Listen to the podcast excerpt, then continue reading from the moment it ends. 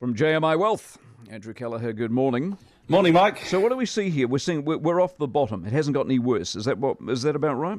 Uh, we're talking about the ANZ business outlook. Yeah, we're not we're not quite as bad as we were. So uh, so we had these we had this sort of uh, incredible sort of backflip yesterday from the government. Can I just make one comment there, Mike? That, that this became this whole backflip on the KiwiSaver thing.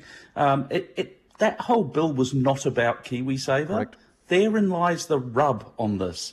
It was about changes to GST on managed funds. Nobody in the minister's office read the regulatory impact statement.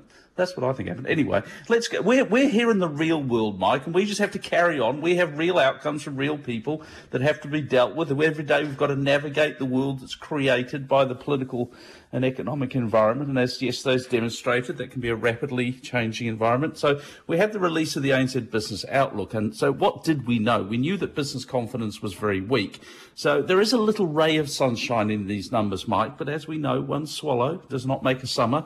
Um, so we'll keep the emphasis here on a little ray of sunshine because there are some modest improvements across the board. If we look at activity measures, uh, business confidence has improved to minus 47.8 uh, from minus 56.7, so it's still very low. Um, if we look at own activity, which has a better correlation with growth, it improved from minus 8.7 to minus 4. So in general, the activity indicators sort of mostly lifted. Uh, we've seen that on business confidence, own activity. You saw it on export intentions, investment intentions, construction intentions. Uh, but I think the Reserve Bank of New Zealand that do look at these these pieces of data, they'll be disappointed to see that inflation measures, inflation expectations are still very high, and cost expectations as well. They have barely moved, and they are at crazy high levels. So pricing expectations, there was a small uh, fall there, but again, they're still very high. So look, the bounce that we saw in those activity measures was most evident to the agri sector, followed by the manufacturing sector. Uh, and if I look at the questions, a little bit of detail here, uh, the biggest lift in the question was in the perceived ease of credit, which is interesting. That's, yeah. uh, but those absolute levels still very low. Nothing in this thing here suggests the RBNZ uh, needs to take the foot off the monetary policy pedal. Exactly. I don't see 4.1 as it somehow. How do we explain the consent? I just don't know, Mike. I honestly don't know. So Stats New Zealand released July building consents uh, yesterday. Uh, we're still pumping out big numbers of building consents. And look, we do follow this, Mike. And, and so in the year ended July 22, still over 50,000 dwellings consented, 50,614 to be exact. That's up 12% from the same time last year. We're still seeing this lift uh, in multi-unit homes. So if I look at July, just over 4,000 new dwellings consented, uh, 80, 1,853 of them are multi-unit, and then you know the balance standalone retirement village units and apartments. Still seeing big numbers in Auckland, a big percentage rise in, in Wellington. And Mike, look, we've talked about before about what's actually getting built. Uh, and surprisingly, I've had feedback from listeners out there as well, keen to understand that dynamic. And I've looked into it. It's not that straightforward. Stats New Zealand in May did release some experimental building data, they called it. That included data on issuance of compliance certificates, which points to what actually gets built. But it was just a one off and it was only for the March quarter, so not a great deal of use. Auckland Council, though, they do release compliance certificate data. And so just looking at Auckland in isolation, uh, in the 12 months to June 22, you had 21 and, around 21,500 consents in Auckland.